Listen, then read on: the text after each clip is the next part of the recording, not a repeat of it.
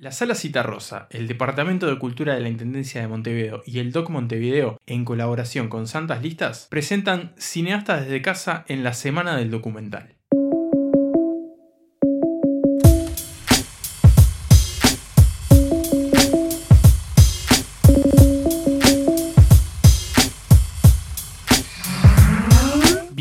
Y bienvenidas a este episodio especial de Cineastas desde casa, este ciclo de charlas a distancia entre realizadores que, en esta ocasión, tiene como eje el festival Doc Montevideo. Esta vez vas a escuchar dos conversaciones, cada una entre dos cineastas vinculados a algunas de las películas que se presentarán en la semana del documental, el espacio de exhibiciones del festival que en esta edición será virtual. Para adaptarnos a esa situación, estas charlas también fueron virtuales, Primero vas a escuchar a Andrea Testa y a Soledad Castro, y en la segunda parte de este capítulo a Fernando Epstein y a Anabel Rodríguez Ríos. Pero antes, un poco de información sobre el festival. Entre el 20 y el 30 de julio tendrá lugar la Semana del Documental, el punto final del encuentro en el que se exhibirán 11 películas latinoamericanas. Podrán verse durante 24 horas cada una en la plataforma digital de Doc Montevideo y al final de ese periodo habrá una charla con el equipo de la película que se transmitirá a través de las redes del festival. En la web del evento pueden conseguirse también las entradas y abonos para todas las películas. Ahora sí, pasemos a la primera charla entre Andrea Testa y Soledad Castro. Andrea argentina, de Buenos Aires. Es guionista y directora. En 2015 estrenó su primer largometraje documental, Vive Chorro. Un año después presentó La larga noche de Francisco Sanctis, su debut en la ficción, que dirigió, escribió y produjo junto a Francisco Márquez. Con ella ganaron el premio a Mejor Película Internacional en el Festival Bafisi y participaron de la sección Uncertain Regard de Cannes.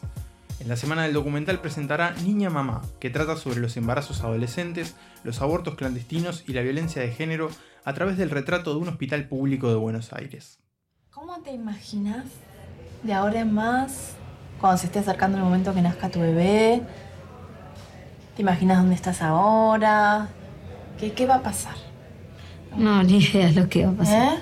Ni idea de lo que va a pasar. ¿No sabes qué va a pasar? Ni siquiera me lo puse a imaginar. ¿Eh? Ni siquiera me lo puse a imaginar. Soledad es uruguaya, es directora, montajista, fotógrafa, periodista y crítica de cine. Debutó como directora en 2012 con el documental Falta y Resto, La Leyenda, dedicado a conmemorar los 30 años de trayectoria de esa murga. Fue montajista de las películas Retrato de un comportamiento animal y del documental Ópera Prima, y guionista y directora de la miniserie de docuficción Cero Drama, emitida por el canal argentino Encuentro. En el Doc Montevideo presenta Una de Nosotras, película que dirigió y que cuenta la historia de Belela Herrera, docente, política y activista uruguaya involucrada en distintas causas de derechos humanos. Empecé a ir con la cámara a visitar mujeres de otras generaciones. Llegué a Virginia Martínez, que es documentalista y escritora. Ella fue la primera que me habló de Belela.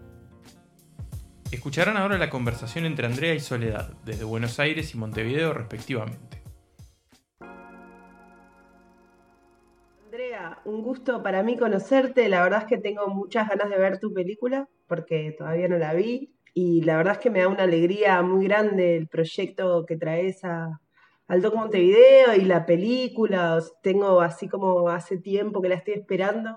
Así que me da mucha alegría conocerte. Gracias, Soledad, gracias. Eh, bueno, me encantó esta, esta iniciativa para, para charlar y conocernos, eh, un poco para acercar estas distancias que nos está poniendo esta pandemia también, ¿no? Me hubiese encantado poder viajar allá y, y que esta charla también se dé en, otro marco, ¿no? Más cuerpo a cuerpo. Siempre es lindo, ¿no? Conocerse con cineastas de, de otras partes del mundo y bueno, más Uruguay que amo Uruguay, así que eh, también muy agradecida y bueno, esperando a ver qué, qué va a deparar esta charla entre nosotras. Sí, yo te escuchaba recién y decías cineasta. A mí me cuesta un montón pensarme como cineasta. No sé qué te pasa a vos eh, con eso. A mí me, me, pasa un poco como que la verdad es que este, uno, no sé, yo no me dedico a, o sea, en realidad sí me, me dediqué muchos años a trabajar en rodaje y monté algunos largometrajes también. De hecho, mi experiencia anterior en el Doc Montevideo fue como montajista. Eh, acompañando una película uruguaya que se llama Ópera Prima, de la que yo hacía el montaje y que acompañé a su director en, un trabajo de laboratorio en el Doc Montevideo con Marta Andreu. Eh, o sea, antes de, meterme a hacer esta película. Y de hecho, en realidad, en ese Doc Montevideo, eh, una persona, bueno, nada, yo, tuvo que ver con la producción de esta película, porque yo conocí a alguien que después quiso producir la película, como bueno, viste cómo son esas cosas del universo de los festivales y, de los laboratorios. Pero igual, aún así, después de trabajar tantos años, me cuesta pensarme como cineasta, ¿no? Como, no sé, por lo menos en mi caso es, es algo que, que, se mezcla con otras profesiones y que siempre hay otros laburos en el medio, no sé cómo, cómo lo vivís vos, viste, como que para mí no es una cosa súper exclusiva de, o sea, a la que me dedico, sino que bueno, la combino, la voy combinando con otros intereses. Se me vinieron dos reflexiones, una como más nueva, que, tiene que ver con eh, realmente encontrar mi identidad como cineasta, como mujer cineasta, ¿no?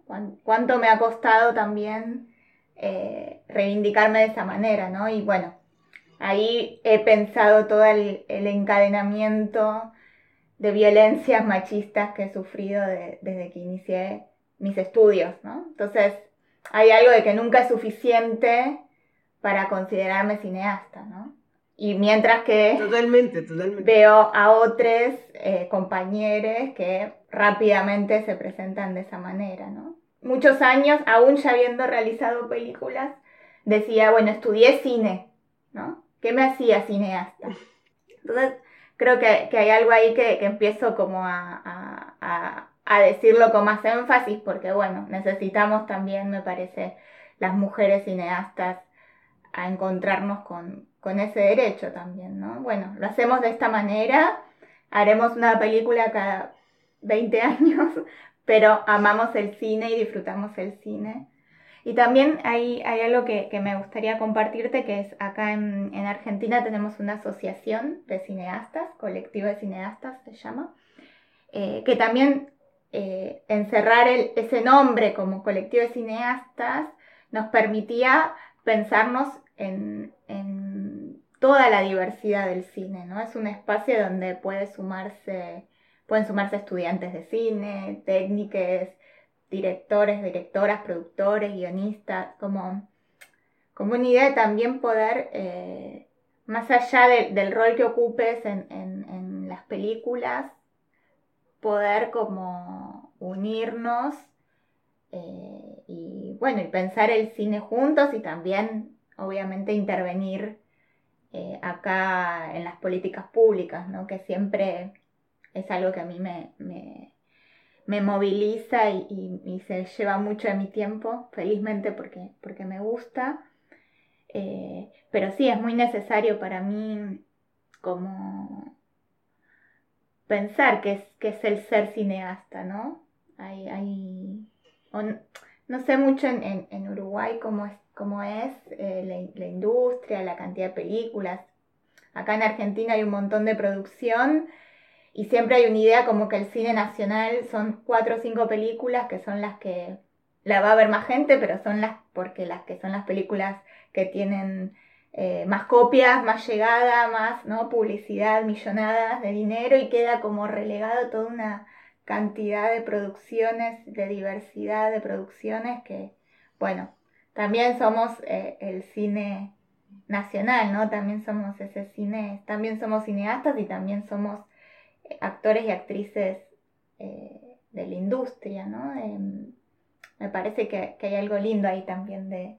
Más allá de esto que decís, bueno, a veces tenemos que buscar otros trabajos o otras cosas para, poder subsistir, porque sí, eh, es muy difícil sostener, digamos, la, economía personal eh, en el mundo del cine.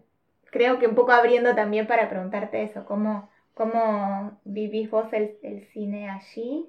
En, todo sentido, ¿no? Bueno, yo este, tuve la suerte de vivir muchos años en la Argentina em, y de conocer también como de adentro las producciones y la cantidad de, trabajo que hay eh, con respecto al cine en Argentina. Eso para mí fue como un aprendizaje inmenso, este, no solamente sobre los circuitos, digamos, este, más reconocidos, sino también justamente sobre todo los circuitos alternativos, los festivales, las formas de distribución alternativa que hay en la Argentina, que son como un estímulo inmenso para pensar como la amplitud del universo de lo audiovisual, ¿no?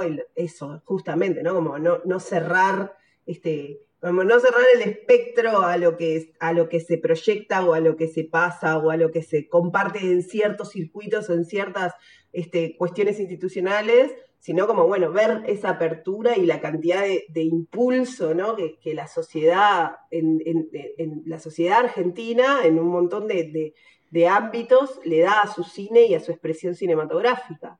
Acá en Uruguay, este, un poco sucede que todo el mercado y los recursos son menos, igual hay, hay, un montón de personas produciendo, también hay un problema muy grave de la invisibilidad de ciertas producciones y el interés en el cine nacional y en el cine documental nacional, ¿no? que también es como otra, otra especie de, criterio de marginalidad, ¿no? Como bueno, este, o de, o de, o sigue siendo, el otro día leía, volví a leer este, un un libro que es como un clásico que se llama El cine documental latinoamericano, em, que es una compilación de artículos, y, volví a leerlo, ¿no? Es un, libro al que vuelvo cada tanto, y, ¿no? y el libro decía, bueno, si pudiéramos, siempre el cine latinoamericano este, se toma como, como, digamos, en referencia al cine de ficción, como una cinematografía marginal, pero si en realidad miráramos la producción documental, en realidad la historia del cine latinoamericano está absolutamente atada al cine documental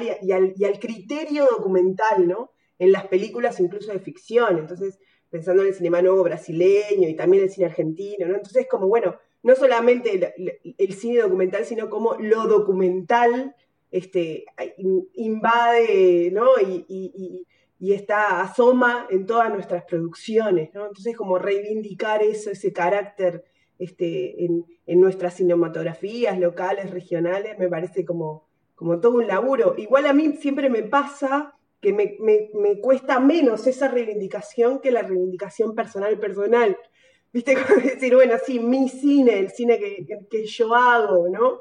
Como en realidad, y, y, lo traigo también a esta charla por, por la condición, este, creo que feminista que también compartimos, Em, que me parece hermoso charlar con una cineasta feminista además. Este, y bueno, creo que ahí hay una cosa también que, porque siempre es más fácil capaz ver como, como esos, esas cosas afuera, ¿no? Verlas afuera, pero a mí me parece interesante también pensar cómo operan en nosotras en eso, ¿no? Como bueno, de ver los colegas, muchos colegas que, no tienen ningún prurito en, en, decirse cineastas y cómo yo descubro cómo a mí me sigue costando, ¿no? A pesar de todo, lo, me sigue costando como hacerme cargo de, mi papel ahí, este, y de, bueno, de, estar presentando esta película y de, pensar que, bueno, que en todo el trabajo este, eh, que lleva, ¿no? Realmente cranear y pensar un proyecto y llevarlo adelante, y cómo, bueno, ese laburo cuando una es mujer también, este, también tiene que ver con un laburo de apropiación de, ese carácter de identidad que tiene que ver con, ser directora de cine, ¿no? Este, y volverlo como algo cercano y volverlo algo que, que una lo pueda aprender. Este. Aprenderlo, eh, aprenderlo, como agarrarlo, eso. Aprenderlo, aprenderlo. con H en el medio. Porque también esto, ¿no? ¿Cuánto tenemos que estar batallando? Eh, en esa como subjetividad, que sumas esto, ¿no? Bueno, cineastas feministas, cineastas feministas, también es una gran pregunta, ¿no? Para mí, em, ¿en, dónde vuelco eso? Obviamente me, gusta poder eh, hacer más consciente em, dentro del lenguaje cinematográfico qué significa eso. También dejar como abierta esa intuición, ¿no? Hay algo que, nos atraviesa como, como, mujeres y diversidades eh, en cómo vivenciamos el mundo, cómo el mundo ¿no? nos eh, se mete adentro de nuestro cuerpo, que bueno, hay algo ahí como más intuitivo, perceptivo, que hay que batallarlo también en el cómo se hace el cine, ¿no? Cómo se nos impone que hay que hacer el cine ¿Y cuál es el cine legitimado? Un poco está bueno esto que trae lo del cine, como la tensión entre cine documental y cine de ficción. me acuerdo que también siempre pido que pongan eh, una película de Andrea, o una película dirigida, no, un documental, ¿no? Porque también ahí la, batalla de, las palabras, digamos, es también, eh, no son las películas y los documentales, ¿no? También, además de que eh, amo hacer documental, o bueno, las dos experiencias que, tuve, pero no sé si mi próxima película qué va a ser, ¿no? Como también permitirme eso, aunque quizás sea otro documental, no sé. Em, pero bueno, volviendo a, lo que tenemos que aprender, también eso, ¿no? Como el ser feminista dentro del cine, eh, creo que tiene todas esas aristas, ¿no? Que es poder eh, poner en discusión los contenidos, poner en discusión también desde qué lugar se ven las películas, se ven en el quehacer, ¿no? En el proceso creativo, desde qué lugar estamos viendo y haciendo y escuchando esas películas que están creciendo. Obviamente que tiene que ver también con, los vínculos, ¿no? Cómo, cómo dirigimos, desde qué lugar. Eso me parece fundamental. Eh, hay, una jerarquía que es patriarcal siempre en el cine, ¿no? Y es violenta, que quieran o no quieran, esté tan internalizada. Pero bueno, creo que hay algo de la horizontalidad que nos ayuda también a pensar en nuestra vida, en nuestros vínculos y, que en la voz del otro está también la película, ¿no? Con, en nuestro equipo. Eso para mí es indispensable. Sí, yo te escuchaba y pensaba también en esto de, de bueno, yo pienso también que siempre cualquier este, práctica que hagamos siempre es un poco minoritaria y es un intento, ¿no? Este, yo sí pienso en esto de las violencias que vos decías, en la misma factura de la película, eh, en un montón de sentidos, una las vive, ¿no? Las vive, y las vive en los roles técnicos y las vive este, también eh, transitando como la dirección y también, este, bueno, en, en, los diferentes medios que habitamos, ¿no? Yo siempre pienso que también, eh, por lo menos acá en Uruguay, también pasa que, bueno, decirse feminista y, establecer como un vínculo este, orgánico con el movimiento a veces también, bueno, tiene sus costos, ¿no? Es como que uno va, una va pagando costos a lo largo de la vida, ¿no? Por ser mujer, por querer ser artista, esto que vos decías es tal cual, ¿no? Como el juzgamiento continuo de lo que debe ser el cine, de lo que debe ser el cine que interesa, de cuáles son las referencias, este, eh, pero también, ¿no? Como, bueno, después que una se dice feminista y que entiende que también, por lo menos yo también soy periodista y bueno, y, ocupo otros lugares eh, y donde también este, transito como un feminismo más público. Entonces eso también, este, bueno, también marca, marca tu trabajo y marca tu persona. Y bueno, y a veces este, nos debatimos en, en, ese, en, ese, en ese como ir y venir, entre a veces decir, bueno, está bien, o sea, pero yo por ahí tengo ganas de hablar de otras cosas, o, por ahí no quiero como que el ser feminista este, funcione como un signo este, que esté al lado de todo lo que hago, lo que produzco, ¿no? Pero sin embargo, este, es algo como que nos, nos, nos marca mucho, ¿no? Y nos, nos atraviesa, nos, nos llena de preguntas y también nos, nos llena de violencias. O sea, tiene un costo también, ¿no? Entonces, como creo que, en ese sentido está buenísimo eh, acompañarnos, está buenísimo, eh, por ejemplo, ahora conocí, acá en Uruguay hay un, colectivo que se llama Mujeres Audiovisuales, que por lo menos este, para mí en todo este proceso, que muchas veces tiene como, ha sido por lo menos el proceso de esta película, un proceso muy largo, que ha tenido como algunos baches y, como esta cosa de, de, cómo encender el deseo, ¿viste? Cuando todo parece en el proceso de una película, cuando todo parece como bajar, como hay momentos muy down en el proceso de una película, este, bueno, cómo volver a estimularse, cómo encender el deseo, cómo reestimularse, cómo, cómo encontrar el sentido a lo que estamos haciendo, incluso en los momentos más como duros y difíciles de ese proceso, ahí me parece que, las mujeres nos hacemos una compañía que es re importante, yo la encuentro re importante, ¿no? Este, y creo que, también todas las, organizaciones de mujeres audiovisuales y también, por ejemplo, me enteré que en Argentina ahora tienen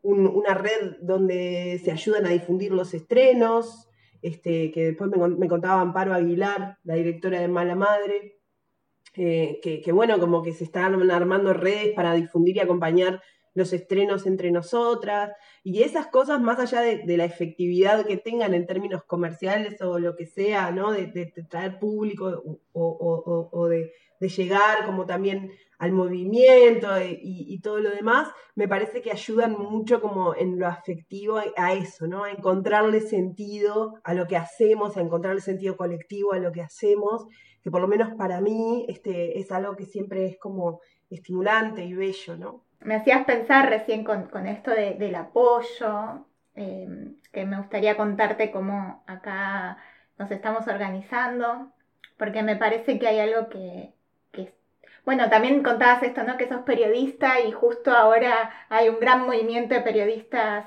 unidas eh, que están peleando por una ley de paridad en los medios audiovisuales. cuando ves las cifras son tan escalofriantes como... Terrible. como, sí, como las de todas, ¿no? En todos nuestros espacios de, de desarrollo, de profesiones, como yo al principio de mi despertar no entendía muy bien eh, sobre el cupo, ¿no? Como qué significaba. Em, y cuando ves sostenidamente que se, reproduce eh, como las mismas cifras, las mismas estadísticas y, cuanto más técnico se vuelve ¿no? el, eh, el trabajo, más en minoría estamos, y cuando no existe tampoco eh, estadísticas de, otras identidades, da escalofríos y para mí que ahí es donde tenemos que poner eh, como nuestro tiempo de lucha. Acá en Argentina, además obviamente de, esas expresiones que, surgen más a, a modo individual, en donde se van acompañando compañeras y demás, me parece que es muy importante sostener la organización fuerte, digamos, y por ir a pelear las políticas públicas, ¿no? Acá existe una cuota de pantalla que debería ser, históricamente no fue cumplida, ¿no? Eh, y más ahora con, con todos los debates que están habiendo dentro de las reglamentaciones y las leyes del movimiento de mujeres, más allá del cine, ¿no? En general, obviamente también nuestra gran lucha de este año por el aborto legal 2020. Pero bueno, me parece que, hay algo ahí que, si no fijamos también eh, esa lucha en, una reglamentación, ya sea en una ley por, paridad en la industria audiovisual, ¿no? como lo están haciendo las periodistas, bueno, tenemos un instituto de cine que también debería, eh, no, hay nada en contra de que exista una paridad, ¿no? Tanto en la producción, en el desarrollo, como también en la exhibición. Si hay una cuota de pantalla en la ley de cine de nuestro país, obviamente pedir que, eso se cumpla y, se arbitre en los medios para, para reglamentarla también y para, para exigir que se cumpla. Y bueno, ahí es donde tenemos que ir a luchar, ¿no? Que, también, como las estadísticas demuestran, que las, por ejemplo, de las 10 películas más vistas del 2018, 10, ¿no? De 200 que se producen en Argentina, se producían este año obviamente bajo la, la cantidad abismalmente, una sola fue dirigida por mujeres. Bueno, también necesitamos políticas públicas tengan este principio de paridad en donde no es solamente porque se vea mi película, ¿no?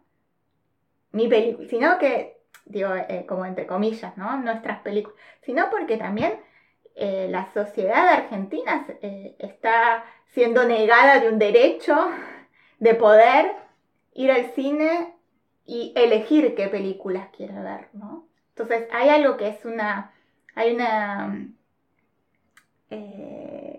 una genia que se llama Andrea Junta, que es, eh, no sé si la conoces seguro, porque es reconocida. Es muy arte latinoamericano. Una genia del mundo que una vez Genia total. Compartí una charla con ella y dijo algo que me, me iluminó, realmente me iluminó, que dice, hay una censura sistemática. O sea, cuando nos devuelven a nosotras como que queremos censurar, ¿no? Las feminazis, que queremos censurar contenidos, en realidad es al revés hay una censura sistemática que pone un patrón patriarcal de lo que es el arte, de lo que es el cine, de lo que es lo que funciona, lo que tiene el que éxito, verse, de lo que es el éxito, de lo que es el talento, de lo que es el éxito, el de talento, lo cuáles son lo, los lo temas, que vende, los temas importantes, lo importante, lo cool. ¿no? que es eh, Sí, un claro. iceberg, ¿no? Como es una puntita y todo lo que están censurando, ¿no? El sistema capitalista y patriarcal censura esa diversidad de miradas. Para mí es ahí donde creo, ¿no? Que estamos en condiciones de las organizaciones y también las individualidades sumarse a una lucha mayor, porque si no lo hacemos ahora, por eso nuestro hashtag es, es ahora, ¿no? En Eh, Argentina este, se ve mucho más, o sea, yo te escuchaba, en Uruguay no solamente no hay cuota de pantalla, sino que la centralización de las pantallas es terrible con respecto al interior del país, por ejemplo. Eh, cuesta mucho más que una cineasta pueda decir esas cosas que estás diciendo vos. O sea, que las digas públicamente cuesta mucho más porque somos menos, porque Uruguay tiene una tradición tremendamente machista con respecto a sus instituciones artísticas. Eh, entonces, es que cuesta mucho también encontrar en las compañeras y, se entiende también por qué a veces, ¿no? Como la voluntad política de, por ejemplo, pelear por un cupo, porque siempre el cuco es que como no tenemos el talento suficiente, como no tenemos, ¿no? O como no, o como los costos que yo te decía, en una sociedad tan pequeña donde vos tenés que estar todo el tiempo eh, luchando, ¿no? Por, por muy pocos recursos, porque el Estado, este, por ejemplo, en Uruguay no es como en Argentina que vos podés conseguir un subsidio, es por concurso en Uruguay. Entonces vos concursás, cada fondo vos lo concursás. Entonces todo, todo la variable de calidad, esa variable que es la que juegan siempre en contra de las mujeres, porque es una variable netamente patriarcal, porque si bien nadie la puede definir estrictamente, se usa y en nombre de esa supuesta calidad se usa esa calidad para, para como vos decís perfectamente, censurar sistemáticamente la diversidad de las miradas y, y de- decidir arbitrariamente cuáles son las cuestiones, el cine de calidad o el cine que debe hacerse o el cine que el Estado debe producir, se concursa en Uruguay. Entonces, los fondos no solamente son muy pocos, sino que todo el tiempo vos estás peleando y tratando de, digamos, peleando con tus propios colegas en una lógica que no es de, colaboración, en una- en una lógica que es de competencia. Entonces vos, para poder acceder a un fondo, todo el tiempo, todas las lógicas culturales en Uruguay están dadas por la competencia. Todo el tiempo, porque es muy poco el dinero que hay, se produce muy poco, entonces hay muy pocos productores, porque el cine no es un negocio, o por lo menos este, la- también la caída de las salas de cine y la caída de la exhibición y de las entradas de fondos por la exhibición ha hecho también como tener que repensar el negocio. Entonces, este, el negocio más grande de los productores es conseguir fondos del Estado, ¿no? Y no tanto proyectar las películas. Entonces, o venderlas. Entonces es como muy difícil salir de esa lógica competitiva y poder en- encontrar lógicas colaborativas reales y que las personas que forman parte como de- del circuito cinematográfico, que son referentes, puedan decir estas cosas, ¿no? Que estábamos diciendo ahora. Por eso es, me parece este, súper interesante como este tipo de diálogos también, porque por ejemplo para nosotras, las uruguayas, el feminismo argentino es un, faro en un montón de cosas y es re importante como estimular estos vínculos, ¿viste? Este, y, y de poder pensar, porque muchas veces esas producciones llegan poco acá, ¿no? Llegan poco. El cine independiente argentino no tiene pantallas en el Uruguay, es desesperante. Yo viví muchos años en Argentina y, amo el cine argentino profundamente, este, en su historia y también sus críticos, algunos, algunas personas que creo que, que el, bueno, todo el trabajo que se hace, este, de bueno, de poder eh, traer y volver a traer la tradición cinematográfica latinoamericana y argentina a, través de proyecciones, de pantallas, y no sabes cómo extraño este, poder ver cine argentino y poder tomar un subte irme a Constitución, al espacio Inca o a donde fuera que sea, ¿no? Como ir y tomarme un, ¿no? Y ir a ver, yo qué sé, ¿viste? Una película, no sé, ¿viste? De Andrés Di Tella, qué sé yo. Acá no existen, no, ni siquiera las, yo recuerdo con mucho amor, por ejemplo, ir al cine a ver Cuatreros, la película de Carrie, ¿no? Como ir al Gaumont y ver, qué sé yo, un montón de películas hermosas, hermosas, y que acá no llegan nunca, ¿no? Este, y que eso es muy desesperante, muy desesperante. Y juegan, nos juegan contra también, nos juegan contra. Entonces, como estas instancias de, encuentro y de charla este, son, me parece, como súper importantes en el sentido de, de poder porque, por ejemplo, si vos no fueras vos ahora, yo no estaría diciendo estas cosas. ¿Viste? Como, porque es esto también de decir, bueno, encontrarnos, como que uno siempre va, viste, primero tanteás ¿no? Y entonces después te mandás, porque a veces no, esta cosa de habilitarnos entre nosotras a veces no es tan fácil, ¿viste? Sí, para mí hay que eso, que, estar más unidas. Eh, acá formamos un, frente que se llama Frente Audiovisual Feminista Federal. ¡Wow! Hermoso, tiene sus también eh, sus problemáticas en el sentido de, de que como junta a las asociaciones, ¿no? No a las individualidades, sino poder como sostener eh, organización más grande, ¿no? Entonces, cuesta en los tiempos, cuesta como el, comprender también, ¿no? Hacer esta escucha que estamos haciendo, a veces extraño eh, la cantidad de cine que, se puede ver acá y acá pienso cuánto cine no estoy viendo, ¿no? Como que siempre en, el diálogo hay... Eh, esa apertura ¿no? de la experiencia de la otra persona. Bueno, acá en, la realidad de, otras provincias, ¿no? No hubo de Buenos Aires que... Y aún dentro de Buenos Aires también se genera ese centralismo, ¿no? Eh, una, una compañera decía, ya existe un cupo que hace 80, 90 años que es el 90 y pico por ciento está destinado al varón blanco de clase media que vive en Cava. Ese es el cupo que existe hoy, ¿no? En el cine. Entonces, también, si sos de Buenos Aires, pero sos del conurbano, también hay un abismo ahí eh, de las condiciones materiales para acceder, ya sea para acceder a un subsidio o acceder a ver cine también, ¿no? Acceder a la cultura en general. Imaginemos eso cuando se empieza como a ampliar esa experiencia desde mi lugar, ¿no? Desde mujer, clase media, blanca, en Cava, en Ciudad Autónoma de Buenos Aires. Bueno, el diálogo con otras compañeras todo el tiempo hace crecer esa experiencia, ¿no? En, el puente que se arma ahí. Por eso sostenemos esto, que sean las asociaciones para poder como llegar a propuestas em, que trasciendan la individualidad, ¿no? Y que, que sea también en pos de construir eh, me voy a poner romántica, pero lo amo, un mundo mejor, ¿no? Tenemos que trascender nuestras individualidades para eso, poner a disposición las que podemos decir esto y que ya estamos re estigmatizadas y fichadas y que ya está, digamos, ya está, yo ya me, ya me, hago cargo de esa camiseta. Bueno, Sole, un gustazo, la verdad me encantó conocerte. Ojalá la próxima sea personalmente, cuerpo a cuerpo. Presencial. Con una cerveza de por medio. Sí, mm, la verdad que alucinante poder hablar. La verdad que me siento también como eso, un poco amadrinada. Viste que me encanta esa palabra, como que nos amadrinamos. Y eso para mí, que esta es mi primera película y que para mí también es un nervio estrenarla acá en Uruguay, eh, para mí es una, alegría haber tenido esta charla contigo y, bueno, muchas gracias, mucha suerte. Vamos arriba, voy a ver tu película con, con mucha alegría. Yo también voy a intentar ver la tuya. Me cuesta en el confinamiento y la maternidad es un lío bárbaro y el trabajo. Un viaje, me imagino. voy a intentar y si no, igualmente voy a, voy a seguirla.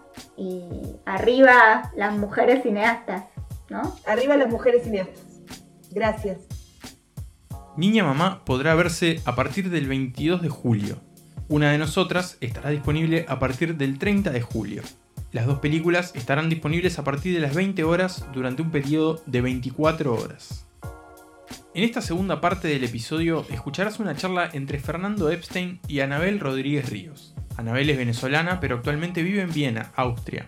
Esta cineasta tiene en su currículum varios cortometrajes documentales en los que se ha desempeñado como directora, montajista y guionista. Al Doc Montevideo llega con su debut como directora y guionista de un largometraje, con Érase una vez en Venezuela, Congo Mirador, la historia de un pequeño pueblo venezolano en el que se cruzan la corrupción, la contaminación y la actual situación política de ese país. Ahorita la sedimentación nos está matando a todos.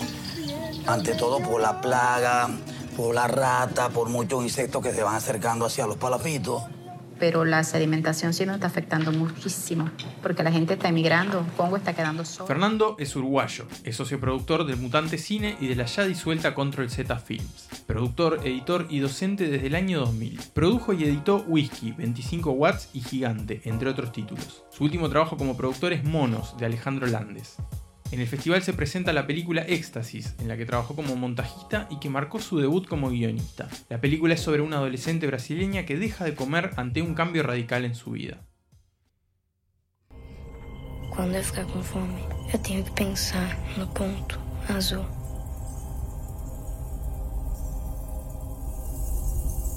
Às vezes eu consigo até quatro vezes antes do café da manhã. Escucharán ahora la conversación entre Fernando y Anabel, desde Montevideo y Viena respectivamente. Bueno, Anabel, ¿qué tal? ¿Cómo vas? Estoy bien, chévere. ¿Y tú? Muy bien, mucho gusto de conocerte. Creo que no nos habíamos visto antes. Conozco a tus amigos, pero no personalmente a vos. Así es. Bueno, como te dije, yo sí te vi de lejos en un bar en Montevideo la primera vez que fui al Montevideo. ¿Cuándo estuviste en Montevideo la primera vez? El 2014. 2014, seis años atrás. No, no me lo digas así, ¿vale? Ah. Sí, seis años atrás. Y ese es el tiempo que estuve grabando, que, que estuvimos haciendo esta película. Eh, Ajá. Once Upon a- eh, se llama Érase una vez en Venezuela, con sí, me acuerdo del, me acuerdo de verlo en los catálogos. ¿Y desde entonces estás con este, con este proyecto? Sí, y allí hicimos nuestro primer pitching en Dog Montevideo. Y es cuando iniciamos a levantar, para, iniciamos el, el levantamiento de fondos. Y la grabación eh, fueron cinco años de seguimiento de las vidas de tres familias. Ok. Sí. Y luego editamos eh, por 11 meses netos, digamos, pero repartidos en dos años y, ¿sabes? Eh, malabareados con 500 mil trabajos más. Sí, me imagino, sí. Este, ¿hace cuánto que vivís en, en Viena? Eh, desde el 2012. Desde el 2012. Está Sí. bien. Cuando la cosa se empezó a poner realmente complicada, digamos. En Venezuela, sí. Sí. Cuando se empezó a poner la cosa complicada en Venezuela. Y tú, Conchale, este, antes de continuar, yo tengo que decirte también, como te dije en el email, me, mm, para mí es un honor conversar Eh, contigo. muchas gracias. querida. porque este Whisky, entre otras películas que veo que has hecho, es un, está en el alma de, de nosotros. Muchas Es gracias. Tiene, ya los cumple clásicos. 16 años. está- ¿Ah? Este, ya está cumpliendo 16 años. Hablando de años y, y- y tiempo. Este, pero muchas gracias, me, me, me halaga mucho, te, te agradezco mucho. Este, Ya. y nada, bueno, hoy estamos en la, una cosa que inter- estamos los dos con una, con películas en, en, en la semana del documental. ¿De qué va tu película? Eh, es una película dirigida por Moara Pasoni, es una es como una narración en primera persona eh, y digamos no tan narrativa de acerca de una experiencia de anorexia que ella tuvo entre los 11 y los 18 años. Ajá. Este, y fue un proceso de construcción bastante, bastante complejo, digamos, porque era un proyecto que Moara, la directora, había tenido durante 10 años, este, había ido filmando, generando diferentes productos, este, algunos cortos o teasers o, o de repente, pero no lograba, o no, o no, no, no lograba conformarse porque todo lo que hacía le salía por el lado de lo abstracto, digamos, por lo del, digamos, casi que por lo del cine experim- ex- experimental. Mm. En cierto momento se ve que le. Nada, tenía ganas de sacar la película, pero sacarla con. De, de meterle como una inyección de narrativa a la película, como una narrativa que ella de repente sí veía representada, pero que era solo para ella, porque era ella la que sabía todo lo que pasaba. Y cuando me vinieron a buscar a mí me llamó la atención, digamos, yo te- te- soy editor antes que productor y edito documentales desde mi segundo largometraje como editor fue un documental, o sea, y desde entonces, estoy hablando del 2002, y desde entonces eh, no es lo que más he hecho, pero he trabajado y seguiré trabajando. ¿Y de qué va entonces el tuyo? Estuve leyendo un poco por ahí, pero contame vos eh, de, este, de este viaje tremendo que hiciste por, por, este, por, la historia venezolana, como reciente venezolana, ¿no? Es como por la vida, no, bueno, más que un viaje por la historia venezolana es más bien, érase una vez en Venezuela, Congo Mirador se llama. Congo Mirador es un pueblito eh, pequeñito, pueblo de agua le llamamos, que sus casas están construidas como palafitos encima del agua. Y ese pueblo em, eh, resulta que se empezó a sedimentar por el cambio climático, realmente esa es la razón. Y, y entonces eh, yo estaba grabando allí un cortometraje Em, que lo pasamos en el, eh, yo creo que lo llegamos a pasar en el Montevideo también, ese se llamó El Galón. Y grabando ese cortometraje por allá en el año 2013, más o menos, yo supe que se estaba sedimentando el pueblo y, y resulta que, eh, claro, el pueblo de por sí es como muy icónico de, de, de, Venezuela porque es como una, como es hecho sobre el agua, tiene esas reminiscencias de Venecia, Venezuela significa pequeña Venecia, es como, tiene, tiene una, una resonancia con nosotras, con nosotros, yo creo que subliminal, digamos, y además parece como un pueblo minero también. Y Venezuela tiene mucho en su, nosotros tenemos mucho en nuestro, nuestro ser esa forma de, del ser el minero, ¿no? De ser el pueblo minero, que armamos unos sitios que, eh, que tú los puedes desarmar rápidamente porque lo armas como, para, como un campamento, te puedes quedar 200 años, como es el caso de ese pueblo que tenía, bueno, no voy a decir el final, pero un pueblo como de 200 años de existencia, pero realmente hecho a punta de de madera y latón y qué sé yo, y con esa apariencia de, de, pueblo minero. Es una peli, eh, yo diría que alegórica, o sea, no es una peli que habla sobre lo que ocurre en Venezuela desde lo más íntimo, pero es alegórica, un poco porque hay que moverse como, hay que moverse un poco así, para poder eh, estar en espacios públicos, que es la idea también en Venezuela. ¿Ves? Sí, no, con semejante elefante dentro de la habitación es como que no, este, hay, que, hay que hacer de cuenta que no existe, me imagino que todo es como medio, cualquier, no sé, me acuerdo yo cuando era chico acá había dictadura todavía y este, me acuerdo que la gente, no sé, una canción contenía la palabra amanecer y amanecer significaba absolutamente todo, expresión, libertad, democracia, ¿no? En realidad decía amanecer. Se, cargaba todo, me imagino que eso, digo, se debe estar como un poco dando, ¿no? Sí, este, sí, sí. Hay, hay muchas grietas, hay muchas grietas, Fernando. En, eh, no es una realidad como tan blanco y negro, creo, creo yo. Lo digo porque por ejemplo, ahorita junto con Claudia también estamos entrompando, como decimos en Caracas, estamos metiéndonos en una historia que es sobre el punk, la música punk eh, eh, en protesta, que es bastante explícita, que algo que a mí me, me llama mucho la atención es que existe, dicen así, sin pelos en la lengua, lo que piensan. Eh, no tienen muchos espacios, pero no es que no tienen espacios, existen todavía. Y al mismo tiempo eh, hay tortura, ¿me entiendes? O sea, sí hay, pero por alguna razón, yo no sé si es que los artistas no estamos haciendo el trabajo tan contundente.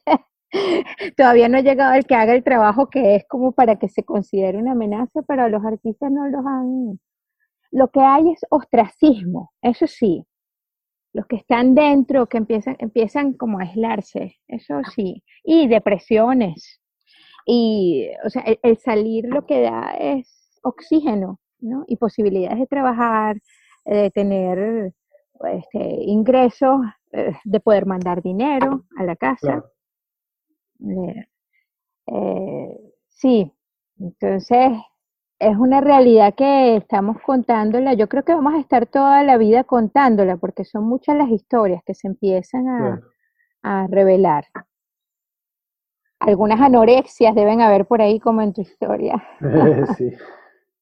Bueno, la historia de, de, Moara es una historia muy política también, porque ella fue hija de, ella es hija de, de, activistas políticos de toda la vida, que luego fueron diputados, o sea que hay un tema ahí también con la, un viaje a Brasilia y, y esa, esa anorexia que tiene la arquitectura de Brasilia. Este, la película combina elementos increíbles. Para mí lo más revelador, eh, porque siempre es como que te busco alguna, uno es como que anda siempre atrás de sorprenderse por algo, ¿no? Con una especie de actitud de que ya no me sorprendo por nada, pero en realidad el, el deseo íntimo es que algo te, te conmueva, te mueva, y de repente este, yo no entendía por qué me querían a mí, este, y qué quería yo tampoco ahí, y sabía que me estaba metiendo en una, en una terapia cinematográfica, porque a veces el montaje sabes bien que es este, terapia cinematográfica para los dos lados, ¿no? Tampoco es que, pero obviamente uno está trabajando con el material del director, es el director el que está exponiendo ahí sus tripas, digamos, este, y lo que me llamó la atención fue un día que me dijo, lo que pasa que no, o sea, para mí este, la anorexia es el éxtasis total. ¿Cómo? Sí, sí.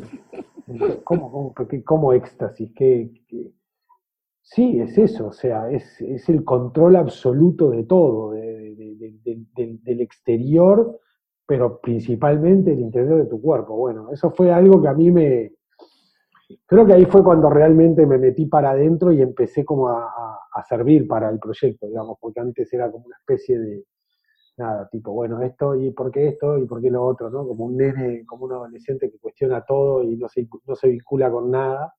Este, hasta que de repente, claro, me, Moara me mostró como una, un lado del asunto que me, dijo, ah, la pucha, ¿y cómo, cómo, cómo llegás a esto? ¿Cómo llegás a ese momento, no? Este, y ahí comenzamos con esa construcción, que además fue muy, en el sentido de, digamos, de la mecánica del trabajo, tuvo mucho de, de esta etapa, ¿no? Digo, yo vengo trabajando así en teletrabajo hace mucho tiempo, y por el hecho de ser productor y editor, mis tiempos de editor no son los de un editor normal que se sienta en una silla ocho horas por día, este, 15 semanas de corrido, sino que, digamos, están mis, mis semanas de trabajo están a veces eh, son cortadas, a veces son este, salpicadas por semanas que tengo que viajar por, por temas de producción, entonces no estoy.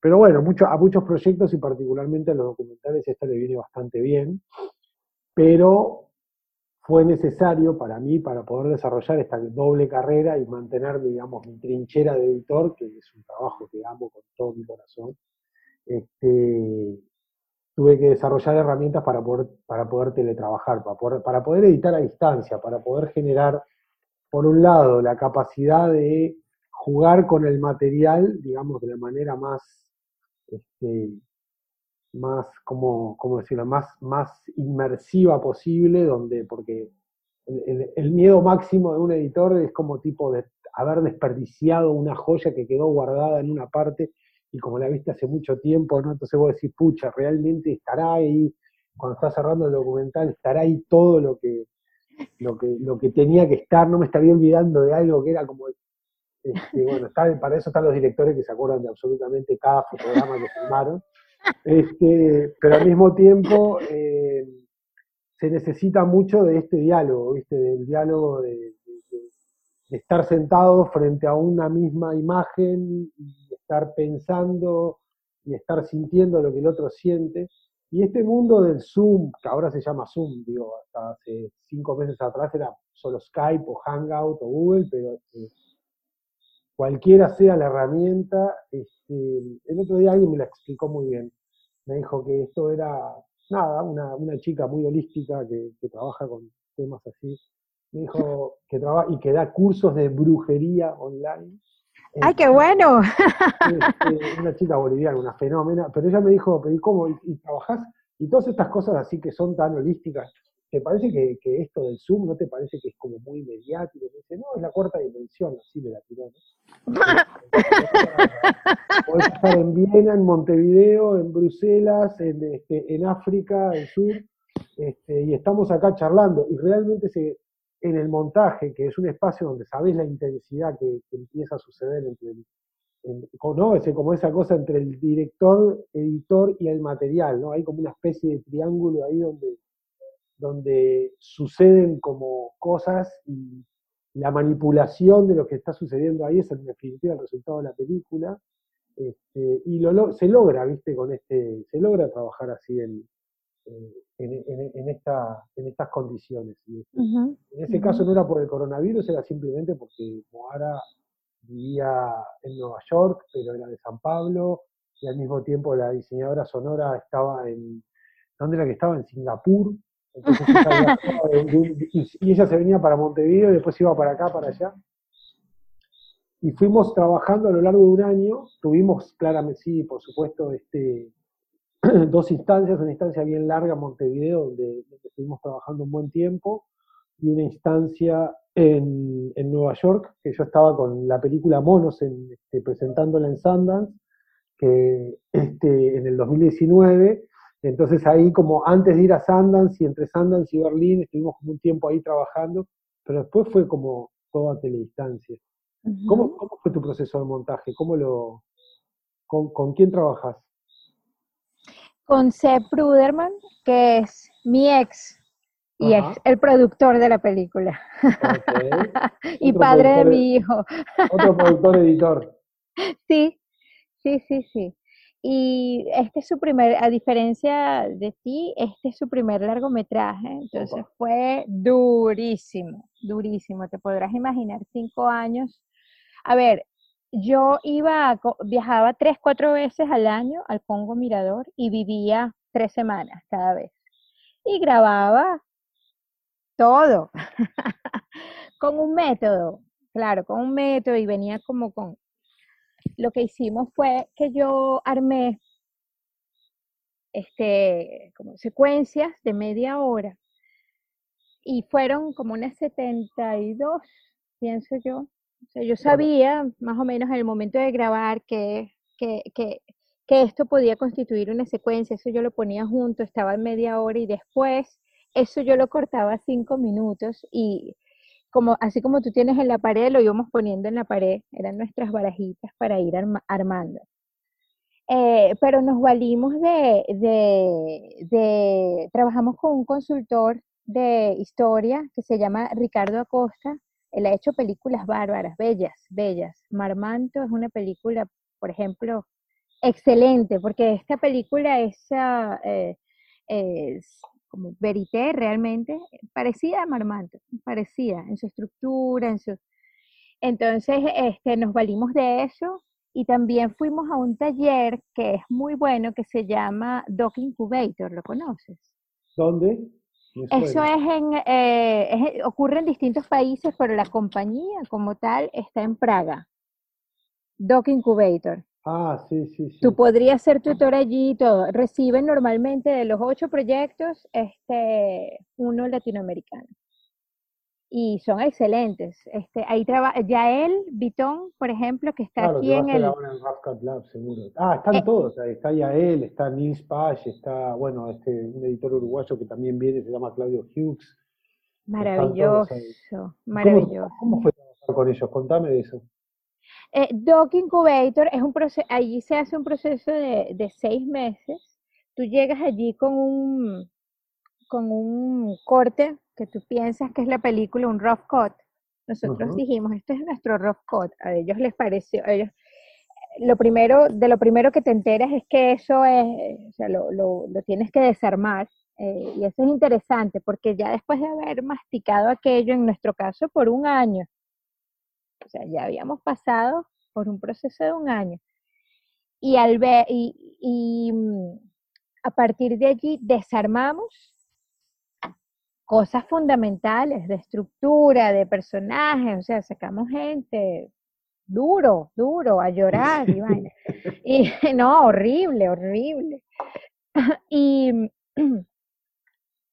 y entonces hay encuentros, este, a lo largo de esos seis meses, tres encuentros.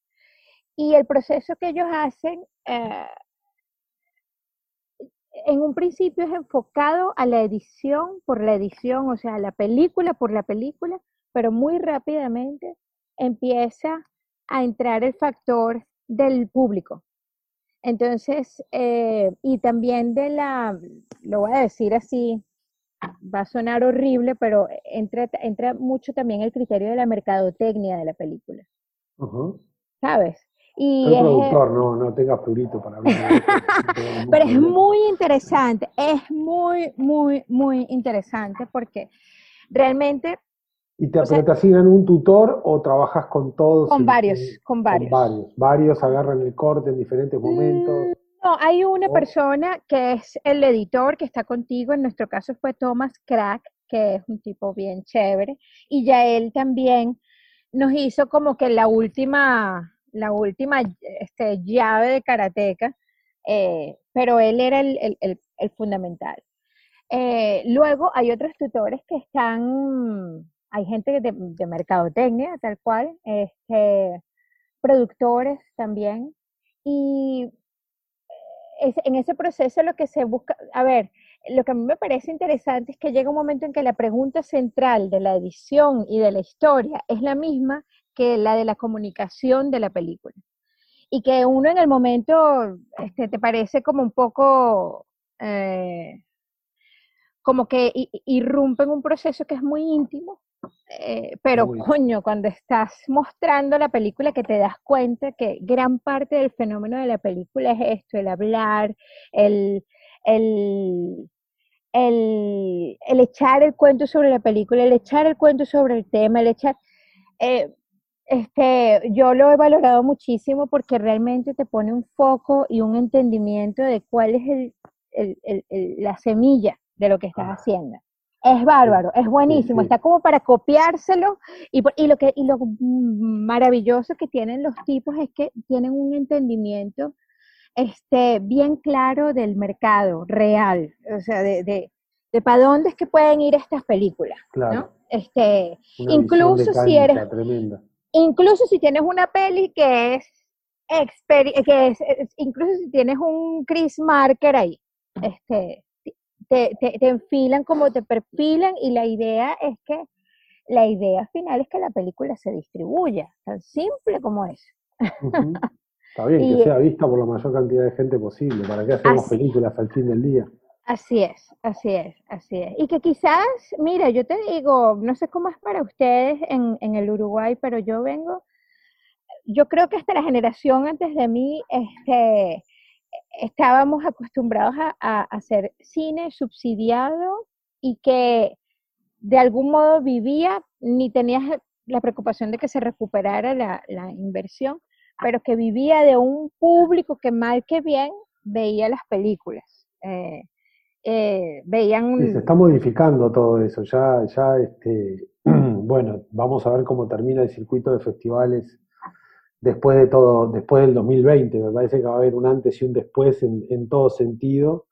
Pero sí, es verdad, sí, este, lo que estás diciendo. Ya no, ya hay como otra exigencia por parte del mercado. También antes alguien plantaba una cámara y dejaba pasar un barco por delante y eso era como la gran visión de un creador. Si hay cinco personas o diez personas haciendo lo mismo, ya es este.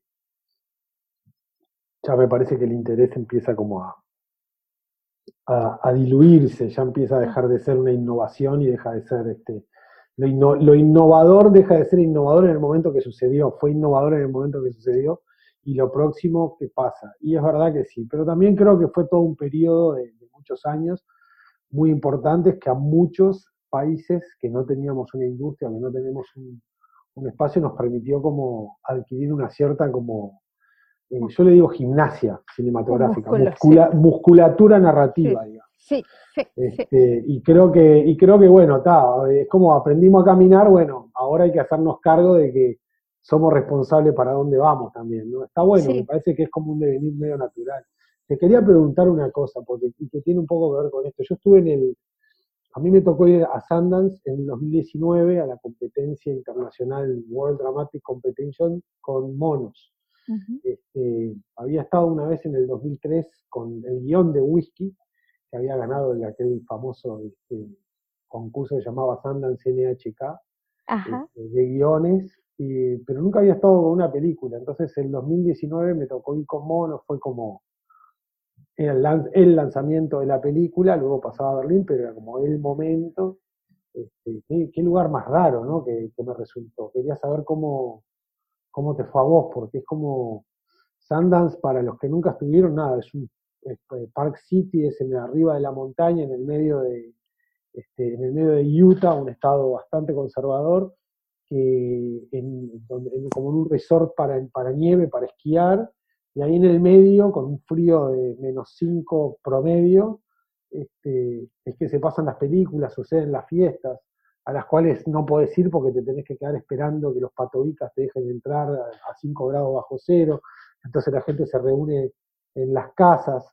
El año que yo estuve estaba, por ejemplo, el filo de la democracia, del cual, este, de, Petra Costa, del cual Moara, Moara es, muy, es, es muy amiga de Petra y es colaboradora en guion también de, de filo de la democracia. Entonces estaba Moara también, estaba también este Divino Amor, una película de una gente de Recife con la cual había colaborado.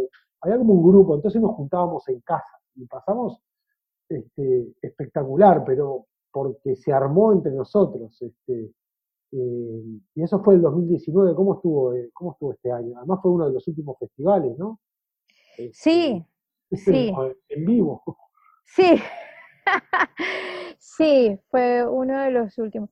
Eh, sí, yo también, claro, hay una extrañeza, eh, claro, y además que es carísimo, entonces salir en esa avenida y comprarse una botella de agua, uno le da miedo comprarse la botella de agua, pero, pero claro, yo también, nosotros nos encargamos de, de, de, de que fuésemos varios de nosotros, eh, de la- del equipo, lo- teniendo en claro que el, el corazón del equipo venezolano era importante, porque es también un, mensaje, ¿no? Con el que vamos allí. eh, y eh, claro, como festival, yo ¿Y cómo también recibieron la ese- película? ¿Qué pasó? ¿Cómo, ¿Cómo te fue la proyección? Ah, bueno, la proyección no fue muy buena. claro, es- es- la proyección no fue muy buena, pero, pero es, es una experiencia mística estar en ese, en ese teatro, este, digamos, icónicamente. Tú dices, coño, se está presentando en el Egypt Theater y no sé qué, y el, el cómo luce, el- la, la, la entrada del sitio, todo eso es, digamos, visualmente eh, interesante, pero la proyección no estuvo muy buena, el sonido no estaba muy bueno. ¡Qué cagada! Estuvo mejor en otros teatros. Ahí, ahí fue la primera proyección de Los Tiburones, un largometraje uruguayo que fue el primero que se presentó en Sundance, que también fue el año pasado. Ajá, fíjate. Y esta fue la primera película venezolana documental allí. Wow. Y, y claro, ese es como, digamos, el espacio es como, como un, eh, yo lo vi más como un, es un símbolo también de la, de la, del, del pensamiento libre, ¿no?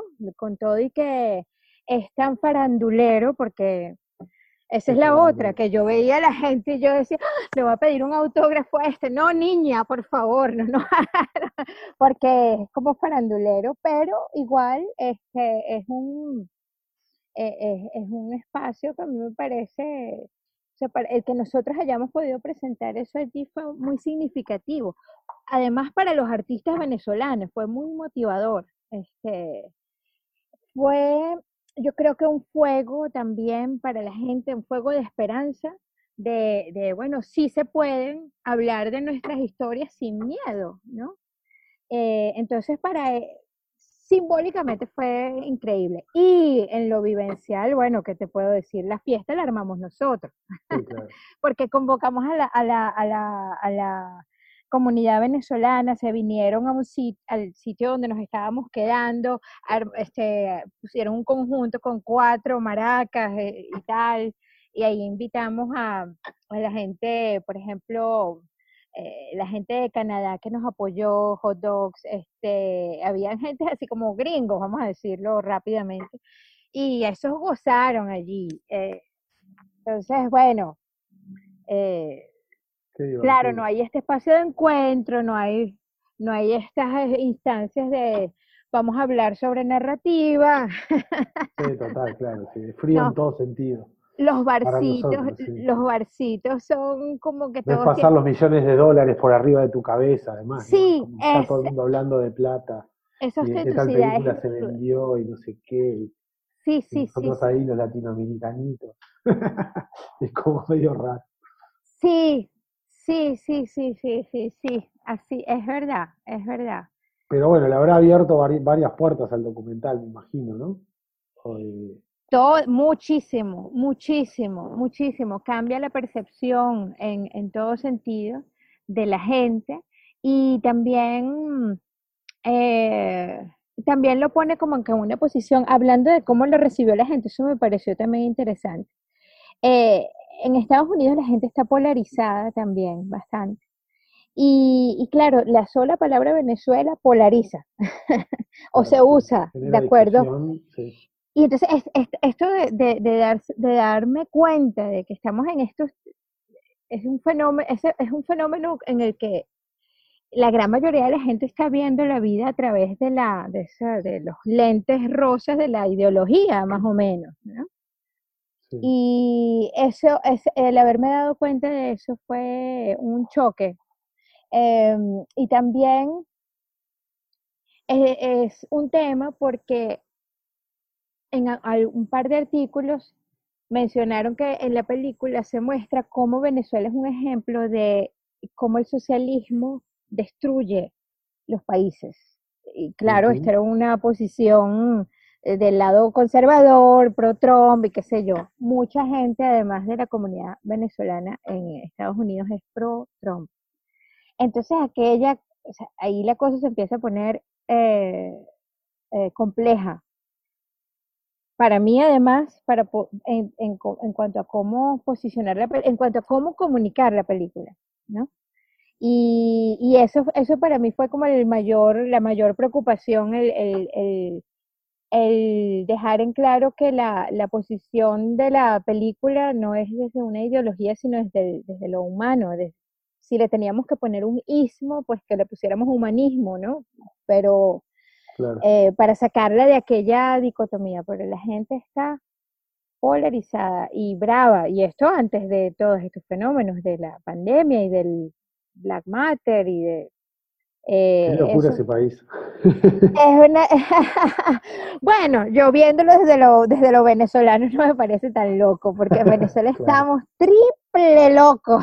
Acá en Uruguay, este, no, nuestros, nuestros dramas políticos son como parecen de, parecen juegos de niños al lado de las cosas que se ven este, a nuestros alrededores, pero bueno. Bueno, muchísimo gusto de charlar contigo, Anabel. Este, ojalá que nos encontremos en, en algún lugar real y físico. Este, Ojalá. Voy a verme tu película. a- sí, yo la tuya, por, por supuesto, y mandar un beso grande a, a Claudia cuando, Claro que sí, vale. Y bueno, cuando quieran venir a Viena o a Venezuela, este, esperemos conseguirnos en alguno de estos sitios, vale. Érase una vez en Venezuela, Congo Mirador estará disponible a partir del 28 de julio. Éxtasis estará disponible a partir del 20 de julio. Las dos películas estarán disponibles a partir de las 20 horas del día de su estreno y quedarán disponibles durante 24 horas. Muchas gracias por acompañarnos en este episodio especial de Cineastas desde casa sobre el Doc Montevideo. La semana del documental tendrá lugar del 20 al 30 de julio. Por más información pueden visitar la web del festival docmontevideo.com.